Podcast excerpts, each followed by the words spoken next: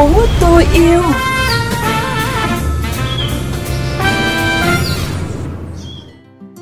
Thanh Thúy và Tấn Khoa xin gửi lời chào đến quý vị và các bạn đang cùng lắng nghe chương trình Thành phố tôi yêu trên kênh VOV Giao thông Mê Công FM 90 MHz, phát định kỳ vào 7 giờ sáng thứ năm và phát lại vào sáng thứ sáu hàng tuần. Quý thính giả có thể đón nghe chương trình trên VOV Giao thông Mê Công FM 90 MHz hoặc theo dõi qua livestream Mê Công FM 90 MHz, nghe trực tuyến tại trang web www.vovgiao thông.vn, chọn kênh Mê Công FM. Chuyện gì đang xảy ra?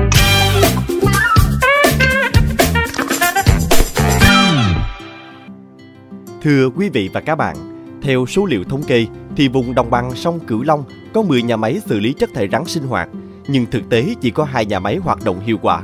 số còn lại hoạt động ì ạch. Có nhiều nhà máy chỉ hoạt động được một thời gian ngắn rồi đắp chiếu chờ thu hồi.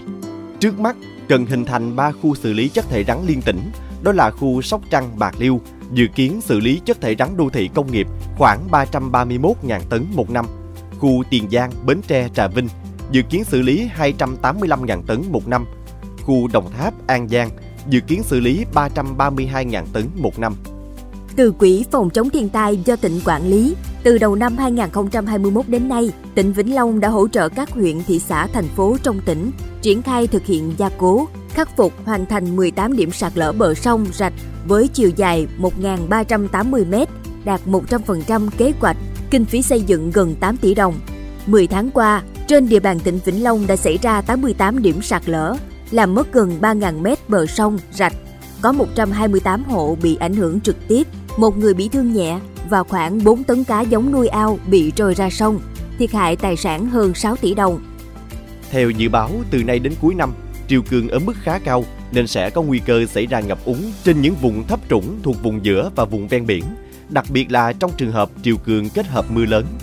Để phòng triều cường dâng cao từ nay đến cuối mùa lũ và nguy cơ hạn hán xâm nhập mặn vào đầu mùa khô năm sau, Viện Quy hoạch Thủy lợi miền Nam kiến nghị các địa phương cần xây dựng kế hoạch xuống giống sớm ở những khu vực lũ đã rút nhằm tránh lấy nước tập trung vào thời kỳ căng thẳng, rà soát các vị trí đắp đập tạm, tu bổ các công trình thủy lợi nhằm tăng cường lấy và trữ nước ở các khu vực có nguy cơ bị mặn xâm nhập trong mùa kiệt. Không phải chuyện đâu xa. Thưa quý vị và các bạn, trong những ngày đầu tháng 10 âm lịch, triều cường dâng cao tại đồng bằng sông Cửu Long đã tạo nên không ít khó khăn trong việc đi lại cũng như đời sống của người dân. Đồng thời, triều cường cũng cuốn theo hầu hết những loại rác thải có thể trôi theo nước, gây nên tình trạng ô nhiễm và cảm giác khó chịu cho nhiều người. Đây cũng chính là thực trạng mà phóng sự không phải chuyện đâu xa đề cập. Mời quý thính giả cùng theo dõi. Là một bác tài thường có lộ trình di chuyển nhiều nơi, anh Nguyễn Hoàng Nguyên đang sinh sống tại phường Trà Nóc, quận Bình Thủy, thành phố Cần Thơ, đã đi qua nhiều tuyến đường ngập nước trong những ngày triều cường dâng cao.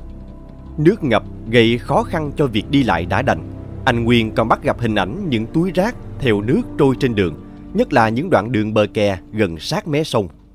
Ở những cái tuyến đường ở Cần Thơ giáp với mé sông á, à, giống như ờ, Quỳnh Cương, là Mạc Thiên Tích, nè, bờ kè hẻm 51 á, thì khi chiều cường lên á, thì gác rến nó cũng lên theo nhưng khi nước rút xuống á, thì gác đến rất là nhiều rất, rất là khó khăn cho những cái người mà khi mà nước nó rút lại rồi á thì gác đến trên đường rất là nhiều cho nên là em cũng muốn yêu cầu á là hãy giữ vệ sinh chung một tí cho nó đỡ Triều cường dâng cao mang theo rác nổi trên mặt đường và khi triều cường rút xuống thì rác nằm vương vãi ở lại. Cũng theo anh Nguyên, điều này có thể xuất phát từ thói quen vứt rác bừa bãi, để rác không đúng nơi quy định. Triều cường như trả lại cho con người những loại rác đã bị vứt ra môi trường. Xung quanh nhà năm nào tới đợt triều cường cũng gặp nước nên anh Lê Văn Tốp, ngụ xã Bình Khánh, huyện Mỏ Cày Nam, tỉnh Bến Tre đã quá quen với cảnh này. Chỉ có điều nước chảy quanh nhà cuốn theo nhiều loại rác, phế phẩm nông nghiệp nên mỗi khi nước rút, nhìn ra khoảnh sân thì anh chỉ biết lắc đầu ngao ngán bởi chỉ toàn rác là rác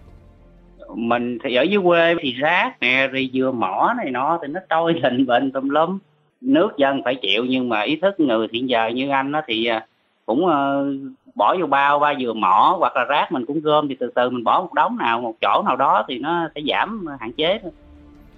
Tại nhiều khu vực nông thôn thuộc vùng sâu vùng xa hiện nay, hệ thống thu gom và xử lý rác chưa được hoàn thiện. Không ít gia đình vẫn theo thói quen dùng mương độn làm nơi chứa rác.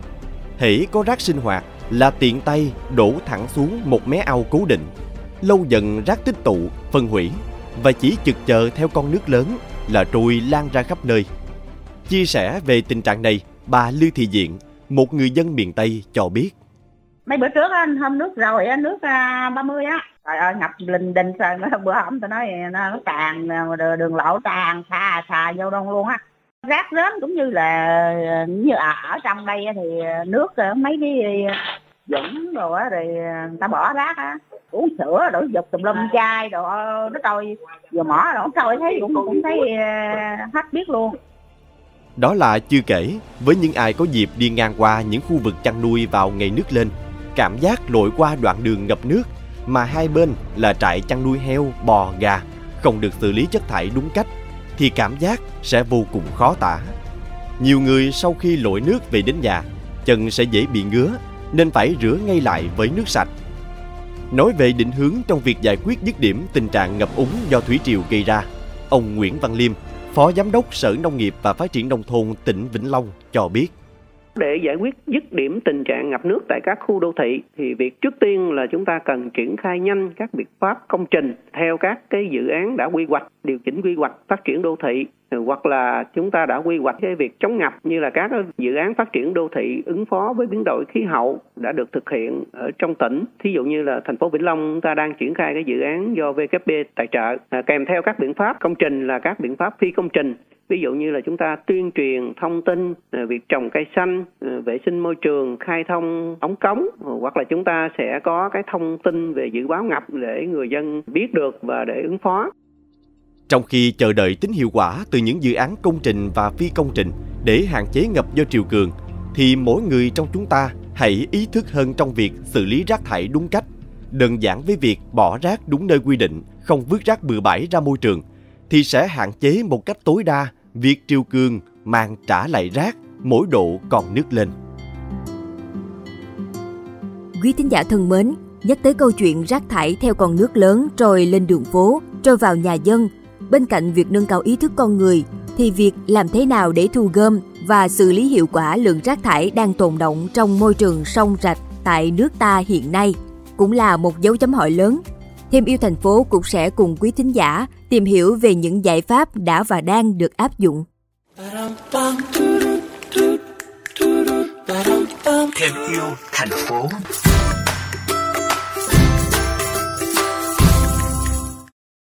Tại nước ta hiện nay, bên cạnh phương pháp thủ công thì hoạt động thu gom rác trên sông rạch dần được cơ giới hóa. Đơn cử như tại thành phố Hồ Chí Minh, nhiều tuyến kênh trên địa bàn thành phố mỗi ngày có thể được vớt lên từ 10 đến 40 tấn rác thải. Với lượng rác khổng lồ này, thành phố đã đầu tư thuê hệ thống máy móc hiện đại với tàu băng tải lớn, tàu xúc nhỏ chuyên dụng, thí điểm vớt rác trên tuyến sông Vàm Thuật. Tuy nhiên, vấn đề chi phí thuê lên đến hơn chục tỷ đồng cho khoảng 10 tháng cũng là một vấn đề mà nhiều địa phương phải cân nhắc khi quyết định thực hiện. Bởi sẽ còn tùy thuộc vào mức độ ô nhiễm tại mỗi khu vực và ngân sách của mỗi địa phương. Tại đồng bằng sông Cửu Long, thành phố Cần Thơ là một trong những địa phương đi đầu với các dự án sáng kiến bảo vệ môi trường. Liên quan đến việc thu gom rác nổi trên sông, thời gian qua, một hệ thống tự động được Cần Thơ đưa vào thí điểm đã thu hút sự chú ý của nhiều người. Cụ thể, đây là hệ thống thu gom tự động rác nổi trên sông do Tổ chức Làm sạch biển của Hà Lan nghiên cứu và sáng chế. Hình dáng bên ngoài, hệ thống trông giống một chiếc phà nhỏ có chiều ngang 8,1m, chiều dài 24,7m và chiều cao khoảng 4,4m. Lưới chắn rác có chiều dài 100m. Công nghệ thu gom của hệ thống này chủ yếu nhờ vào sức đẩy của dòng chảy, đưa rác men theo lưới chắn rác đến băng chuyền bên trong hệ thống, sau đó được đưa đến 6 thùng chứa rác đặt trên xà lan. Mục tiêu của dự án nhằm ngăn chặn tình trạng rác trôi nổi xuất hiện trên sông Cần Thơ. Tổng vốn dự án hơn 19,8 tỷ đồng. Một kỳ vọng khác về việc làm sạch môi trường được mở ra khi hiện nay dự án giảm thiểu rác thải nhựa đại dương tại Việt Nam do Tổng cục Biển và Hải đảo phối hợp triển khai cùng tổ chức quốc tế về bảo tồn thiên nhiên tại Việt Nam đã tiến hành thực hiện nghiên cứu đánh giá các giải pháp ngăn chặn thất thoát rác trên sông, biển. Trong đó, thành phố Rạch Giá, tỉnh Kiên Giang là một trong những khu vực được dự án tiến hành phân tích về các thông số kỹ thuật, đặc điểm sông ngòi để sớm đưa ra phương án tiếp theo phù hợp với mỗi khu vực. Xét cho cùng, rác có thể thu gom bằng nhiều cách, nhưng nếu ý thức của cộng đồng không được thay đổi, thì rác sinh hoạt hàng ngày vẫn cứ bị vứt ra môi trường. Thế nên, xử lý rác đúng cách, bỏ rác đúng nơi quy định vẫn là việc làm nhỏ lợi ích to mà mỗi người trong chúng ta không thể quên. Để rồi mỗi khi triều cường có dâng cao thì cũng sẽ không còn cảnh chai lon, túi lớn túi nhỏ rồi dập dìu theo con nước. Đến đây thì thời lượng dành cho chương trình Thành phố tôi yêu cũng đã hết. Cảm ơn quý vị và các bạn đã quan tâm theo dõi. Mời quý vị và các bạn cùng lắng nghe kênh podcast chuyên biệt đầu tiên về đời sống của người dân vùng đất phương Nam, chuyện Mê Công trên nền tảng thiết bị di động bằng cách truy cập vào các ứng dụng Spotify, Apple Podcast trên hệ điều hành iOS, Google Podcast trên hệ điều hành Android. Sau đó gõ từ khóa chuyện Mê Công. Còn bây giờ, Thanh Thúy và Tấn Khoa xin chào và hẹn gặp lại trong các chương trình lần sau.